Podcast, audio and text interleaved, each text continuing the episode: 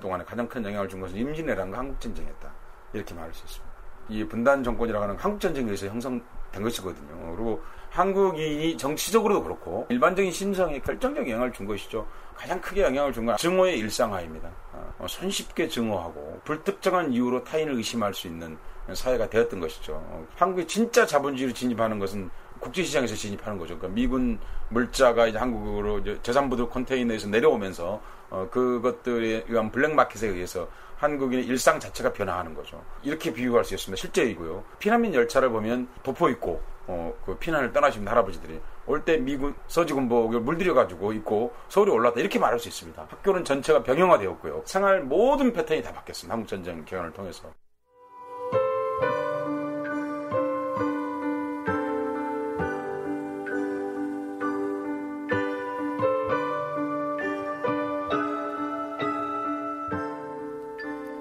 1953년 7월 27일 3년 동안 400만이 넘는 사상자를 낸 한국 전쟁의 포성이 멎었다. 그로부터 60년. 우리는 전쟁의 어두운 그늘로부터 얼마나 멀어졌을까? CBS 정전 60년 특집 다큐멘터리 2부작 오래된 전쟁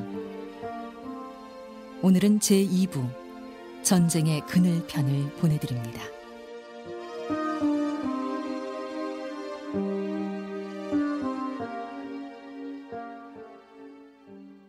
올해 79의 서영순 씨. 서영순 씨는 63년 전 1950년 9월을 지금도 잊지 못한다. 당시 16살이었던 서영순 씨의 가족은 시가전이 치열하게 벌어지던 서대문 집을 떠나 먼 친척이 있는 왕십리로 피난을 떠났다가 서울이 수복된 28일 다시 서대문 집으로 향했다. 그날 서영순 씨는 전쟁의 참상을 생생하게 목격했다. 근데 강함은 거기가 거기는 말도 못해요. 인민군 아이들 조그만 애들이에요. 인민군이 성인이 없어요. 다 요만한 애들이에요. 지금 중학생 또리밖에 안 보여요. 그런 애들이 그 인, 인민군 군복은 입었어요. 군인이에요. 근데 총은 들고 다 그냥 몇 시간 전에 죽은 애들이에요. 걔네들이 다. 뭐 보초 쓰던 애나 그쯤 되는 애들은 다 문 앞에 그냥 둘씩 셋씩 다 쓰러져 있고. 민간인들은 또 왜 그렇게 그 거기서 그렇게 죽었는지 민간인도 길거리에 막 그냥 하도 못해. 그러고는 집은 다 파괴돼서 없어요. 일주일 동안을 탄걸 우리가 왕십리에서 봤잖아요. 그러니까 서울 시내가 다 완전히 폐해돼. 그래서 이제 그 광화문을 지나서 서대문으로 올라가는데 지금 그 역사박물관 있는 거 이렇게 거기가 또 완전히 시체 바다예요. 그러니까 거기가 아마 접전지였었나 봐요. 시가전에. 아주 거기는 그냥 이렇게 쌓여 있어요. 발을 딛고 지나갈 수가 없어요. 끔찍해서 말도 못 하겠어요. 막 올바른 시체가 하나도 없어요. 반토 막, 뭐 타다 남은 거. 아우, 그게 난 지금도 자다 그거 봐요. 꿈에 꿈에 그게 보여요. 그래서 그 일을 꼭 해야 되는 게 전쟁은 하면 안 된다고.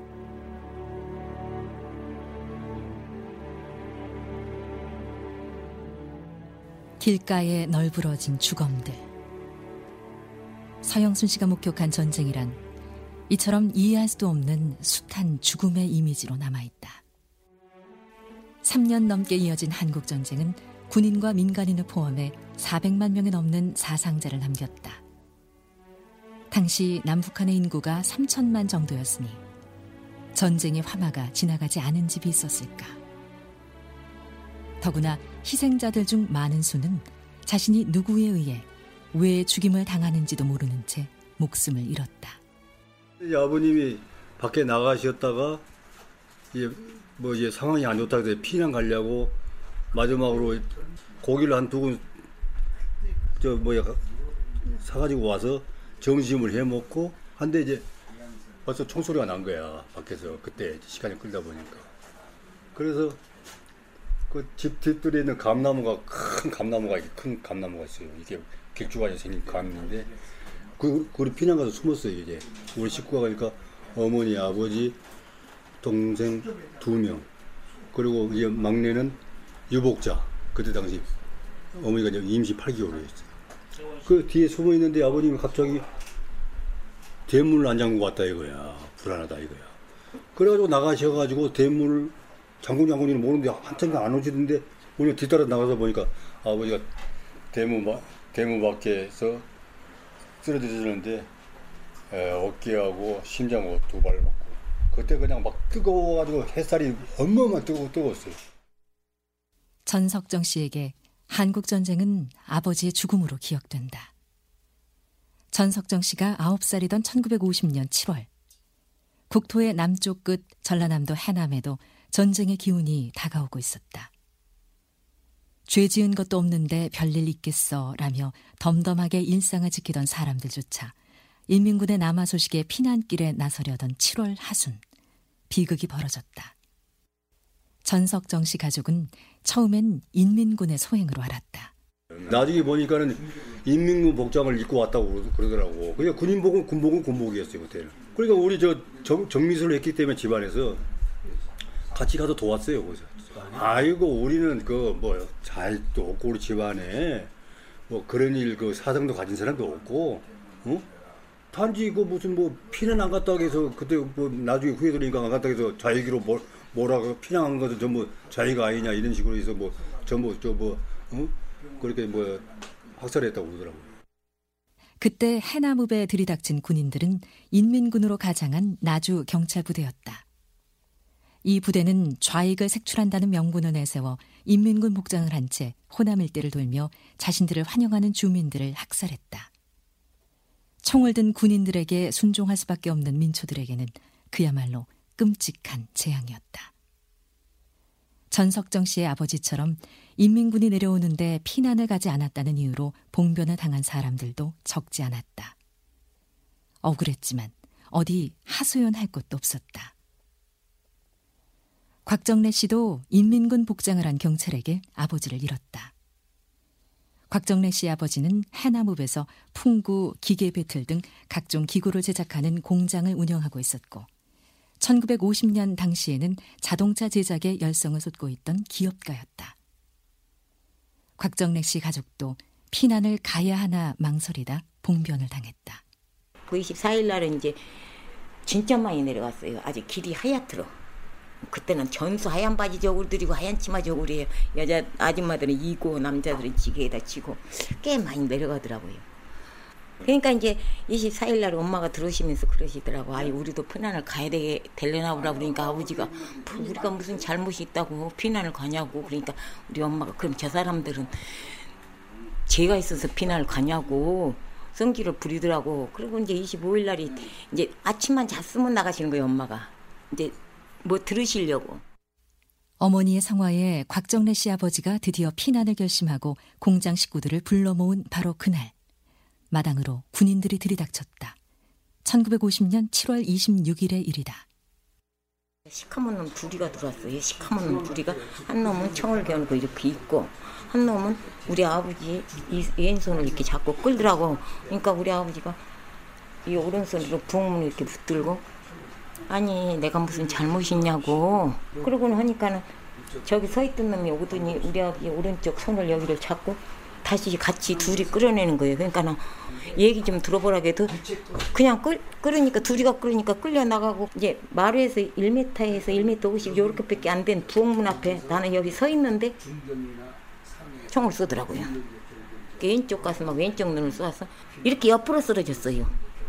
이게 들썩거리면 팍 이게 들썩거리면 쿡쿡 그렇게 막 몇 번 하더니 지르르르 흘러서 마당 앞으로 이렇게 고이드니까 얼굴이 하얘지며 이 안 움직이더라고요. 근데 얼마나 그대로 그걸 보고 그냥 그대, 그둬갖고 그냥 있었어요. 곽정래 씨 어머니와 다른 가족들은 용케 목숨을 부지했지만 어머니는 화병으로 그 다음 해 세상을 떠났다. 정말 그 뒤 고생이 되는 거는 한 3, 40년 하루에 두 때밖에 못 먹은 것 같아요. 하루에 4시간 잡은 기억이 없습니다. 우리 아버지 총 맞은 장면 정말 자다가 생각나면 이불을 꽉 잡고 참습니다. 집에서는 이불을 붙들고 울 수도 있지만 참 길에 가다가 그러면 그 생각 나면요. 이렇게 하늘 올려다봐요. 근데도 그 눈물이 안 멎어서 가다가요. 사람들 지나가는데 어쩔 때는 명긋으로서 입을 하품을 하면서 눈물 그 하품에서 우나보다 그러려고 제가 이렇게 가다가 누구 보라고 일부러 하품을 합니다. 눈물 때문에. 이러면서 지금까지 살았는데 말하자면은 완전히 이거 묻지마 총살이었습니다. 집에 있는 사람을 마당에 끌어내서 정치하고는 아무런 관련도 없는 사람을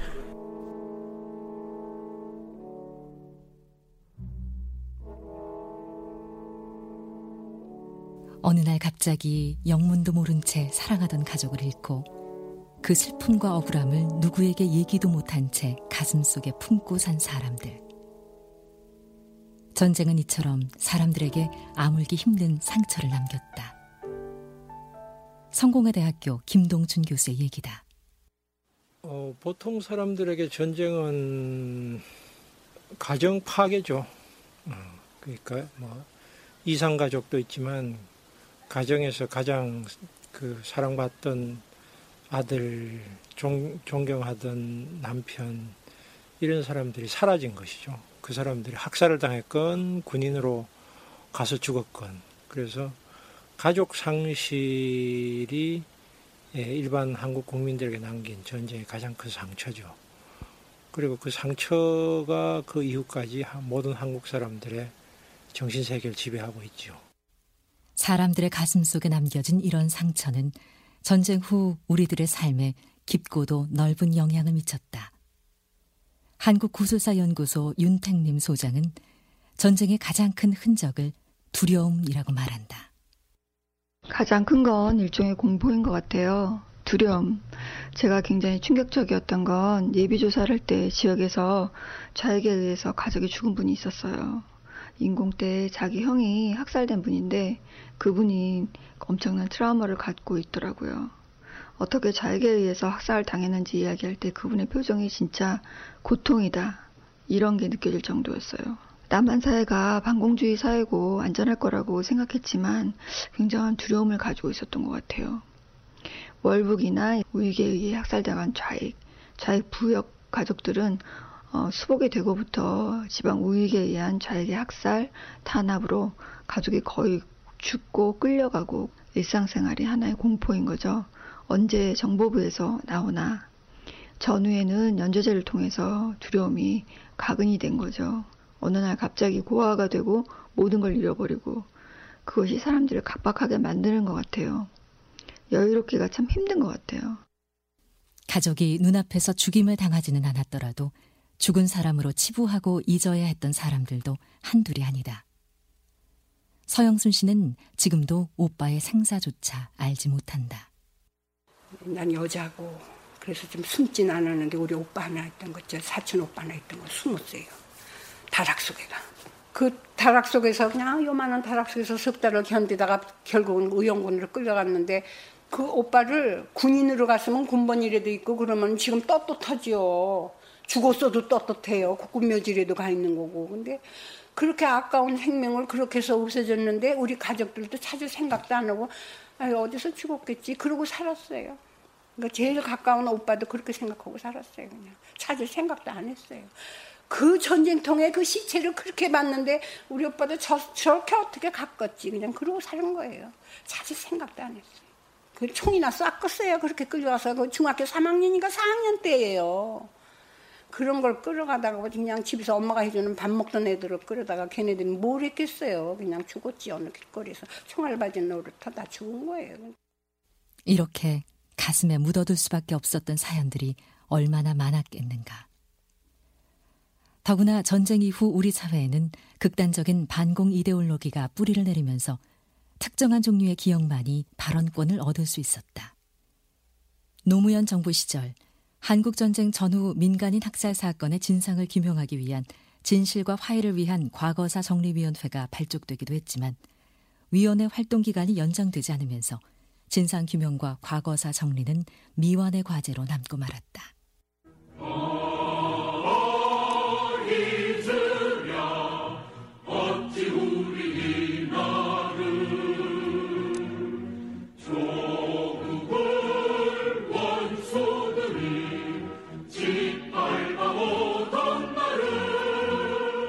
전쟁이 남긴 상처와 고통, 두려움은 한국 전쟁 이후 우리 사회에 극단적인 반공 체제가 뿌리를 내리는 밑거름이 되었다. 성균관대학교 서중석 교수의 얘기다. 한국 전쟁에서 제일 큰 영향은 뭐니 뭐니 해도 극단적인 반공 체제를 남한에는 남겼고 북한에도 김일성 중심의 단순한 권력 체제라고 할까 아, 그런 남과 북을 상당히 단순화시켰다고도 할 수 있는 그런 정치 체제를 남게 한 것 같아요. 극단적인 반공 체제를 세우려는 노력은 이승만 대통령에 의해서 사실 48년 제주 4.3 사건이나 여순 사건에서도 보이는 거고 그러나 일반 서민들의 가슴 속에서는 그렇게 강한 반공 이데올로기가 자리 잡지는 못했던 것 같아요. 그러나 한국 전쟁을 겪으면서 특히 엄청난 그 살상이라고 할까 동족상장 수많은 희생 같은 거 어려움 겪고 또 부역자는 부역자대로 굉장히 참 곤경을 겪고 음, 전쟁 속에서 또 여러 가지 많은 그런 어려움을 겪다 보니까 아, 권력에 대한 두려움 같은 것이 훨씬 전쟁이 끝나면서 커지고 그러면서 반공체제가 내면화됐다고 할까?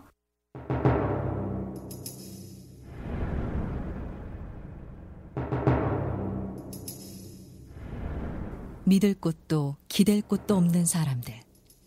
생존이 최우선의 덕목이 될 수밖에 없는 전쟁 체험은 전후 우리 사회의 윤리와 사람들의 심성에도 깊은 각인을 남겼다. 항공대학교 최봉영 교수, 서울대학교 한경구 교수의 얘기다. 생존을 담보하는 게 힘밖에 없으니까 이제 오로지 이제 힘에 매달리는 삶을 사는 거예요. 그러니까 예를 들면 염치라든지 예의라든지 뭐 체면이라는 게 이제 자꾸 힘을 잃어가는 거죠. 그 기본 바탕은 어, 사람으로서 남과 함께 어울려 살아갈 때의 기본 양심이란 말이죠. 그 굉장히 중요한 거예요. 그 어떤 경우는 우리가 이제 그까지도 전쟁을 겪으면서 아예 내팽개쳐버린 사람들이 많이 생겨나는 거예요. 이게 이제 6.25 같이 이렇게 그냥 한꺼번에 인구가 이동하고 막 뒤집어지고 이제 총 들고 갑자기 이제 그렇게 되면은 그런 사회에서 그런 사람들이 어떤 식으로 행동을 하느냐. 그러면 굉장히 이제 초단기적인 이, 저, 이 극대화죠. 장기적으로 뭘 얻을 수 있다. 이거는 믿을 수가 없거든요. 뭐, 기본적으로는 어디나 이렇게 세상은 굉장히 이렇게 그 아주 무자비하고 거칠고 그런 것이다. 이건 뭐 어느 사회나 다 있지만 이제 이런 전쟁 같은 거는 그게 그거를 아주 너무나 학습을 잘 시켜주니까.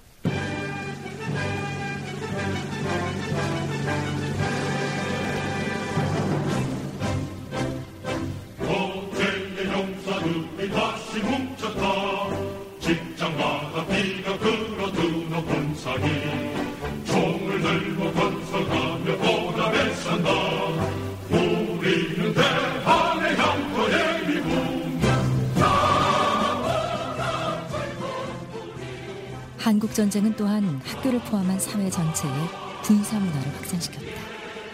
서울대학교 한경구 교수는 학창 시절을 이렇게 회상한다.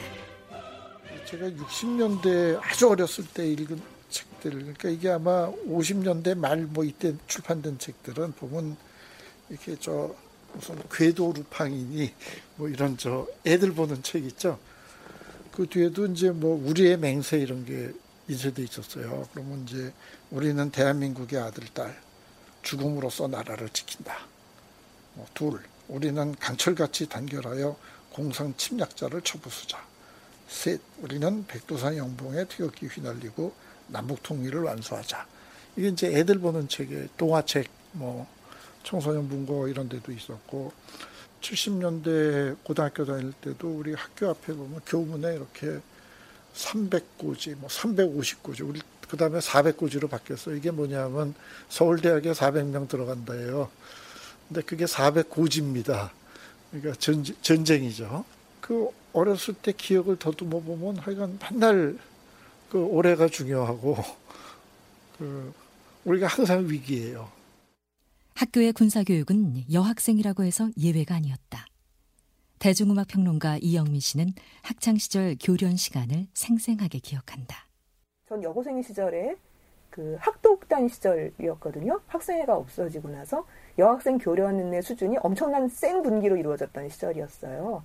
근데 그때 왜 지금 군인들은 그 격리할 때 구호가 충성이잖아요. 그때 저 여고생이던 시절에 구호가 멸공이었어요. 초전박살 이런 구호를 서예 시간에 써야 됐던 그 체력장을 구체적으로 국민들에 대한 그 검정된 체력 측정 방법으로 체력장을 하면서 그게 던지기가요 수류탄 던지기였어요. 그러니까 어, 학생들의 체력을 늘려야 되는 국민의 체력이라고 하는 것이 말하자면 씩씩한 군인을 만들기 위한 거라고 생각하는 사고방식을 끊임없이 주입시킨 거잖아요. 예, 그러니까 국가가 위기가 됐으니까 언제든, 언제든지 너네들은 총 들고 나갈 수도 있다라는 이야기죠. 그 시절 우리의 일상은 전쟁의 연장이었다. 모든 국민에게 군인 정신이 강요되고 하루하루가 위기의 연속이었다. 일제 말부터 시작해 그런 세월이 반세기 이상 지속되었다. 그 전쟁의 여파라고 하는 건 1940년대 초반, 30년대 말 태평양 전쟁 딱 그 중일 전쟁 시절부터 시작해서 좀 더 앞으로 보자면 뭐 만주사병까지 볼 수도 있을지 모르지만 우리한테 온 거는 중일 전쟁 때부터니까 그때부터 30년대 말부터 시작해서 80년대 초반 정도의 학독단 체제가 남아 있었던 혹은 그 군인 출신 대통령의 시대가 어느 정도 지속됐던 80년대 후반 정도까지 남아 있는 거니까 이거는 뭐 거의 한 50년 정도 동안 그렇게 그 전쟁과 비슷한 상황이 당연한 것으로 생각하는 상황이 유지됐다는 거잖아요.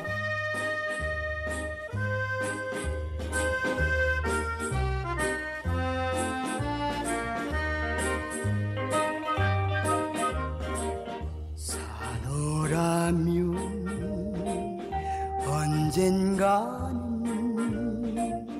좋은 때도 올 테지 전시 상황을 전제로 한 극단적인 반공주의는 문화의 영역에도 그대로 투영됐다. 80년대 이후 대학가를 중심으로 널리 불렸던 노래 산호라면. 구전가요로 알려졌던 이 노래는 가수 잔이리 씨가 1966년에 발표한 내일은 해가 뜬다라는 곡이었다. 이 노래는 다른 많은 노래들처럼 석연치 않은 이유로 금지곡으로 지정되어 점차 자취를 감추게 되었고 나중에는 아예 구전가요로 알려졌다. 그러던 중 미국에 살던 자니리 씨가 몇 년 전 한국을 방문해 자신의 노래가 불리고 있다는 사실을 알게 되면서 40년 넘게 잊혀졌던 주인을 찾은 것이다. 이 그때 당시 박정희 대통령 시절이니까 그때 한참 새마을 운동할 때니까 너무 못 사는 나라였었잖아요. 그러니까 오늘이 뭐든지 해결해야지 내일 내일 그러니까 다음을 본다는 건 국민 정, 정신 자체가 이, 퇴보해진다 이거죠. 사상적으로 내일은 해가 뜬다 뭐 이래가지고 좀 이북 쪽에 무슨 뭐 그런 말도 되지, 되지 않는가 싶어서 금지곡 당인 것 같아요. 노래가 금지곡이 된 이유 중 북한과 관련이 되는 부분은 내일은 해가 뜬다라는 표현이 북한의 김일성을 연상시킬 수 있다는 얘기다. 당시 이 노래를 금지곡으로 지정한 당국의 속내를 이제 와서 확인한다는 건 불가능한 일이지만 이런 소문이 돌았다는 사실 자체가 한국 전쟁 이후 우리 사회를 지배했던 극단적인 반공주의를 잘 보여준다.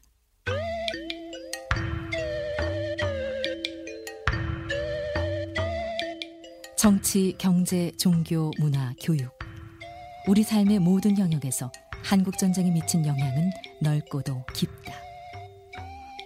민간인 학살에서 유래된 골로 간다는 신조어나 사병이 죽으면 빽하고 죽는다는 유행어처럼 전쟁이 우리의 일상에 남긴 흔적은 우리 사회의 어두운 단면을 잘 보여준다. 하지만 전쟁의 포성이 멈추고 60년의 세월이 흐르는 동안 우리는 전쟁의 그늘에서 조금씩 벗어나왔다. 교정에서 모형 수류탄을 던지고 대중가요가 권력자의 입맛에 따라 금지곡이 되는 풍경은 오늘 우리에게는 빛바랜 흑백 사진 속의 모습일 뿐이다. 남북한의 군사적 긴장이 높아질 때도 평정심을 잃지 않는 우리의 모습을 보며 외신들이 놀랄 정도로 우리에게 전쟁은 먼 과거의 일로 비춰지기도 한다. 정전 60년. 오늘 우리에게 한국 전쟁은 어떤 기억으로 남아 있는가? 우리의 삶은 전쟁의 그늘에서 얼마나 벗어났을까? 불법 선거운동 의혹을 받아온 국정원 여직원이 직접 정치적인 내용의 댓글을 단 사실이 결국 드러났습니다. 국정원은 논란이 커지자 정상적인 대북 심리전 활동이라며 선거 개입 의도는 없었다고 해명했습니다. 또 노무현 전 대통령의 NLL 관련 대화록을 둘러싸고 여야가 정면 충돌 양상으로 치닫고 있습니다. 최근 일각에선 광주 민주화 운동이 격화되는 과정에서 북한군의 개입이 있었다는 주장이 제기되면서 큰 파장을 낳고 있습니다. 북한 특수부대가 광주에 대거 침투해서 일개 대대가 들어왔습니다. 정말 병영 문화 체험이 요즘 고등학생들 대부분 한 번씩 하는 거고요. 특히 이 충청남도 교육청이 따로 예산까지 배정해서 이 병영 체험을 권장했다 이런 사실이 알려져 있습니다. 지난 정부 들어서면서 반보 교육이라는 이름으로 해서 이런 병영 체험 캠프나 해병대 캠프가 굉장히 많이 늘어났고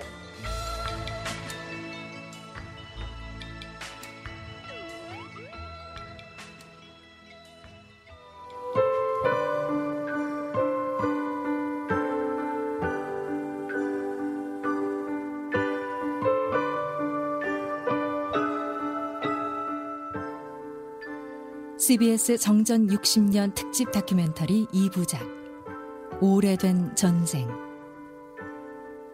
오늘은 제2부 전쟁의 그늘 편을 보내드렸습니다. 지금까지 해설의 김용신, 취재 구성의 이광조였습니다.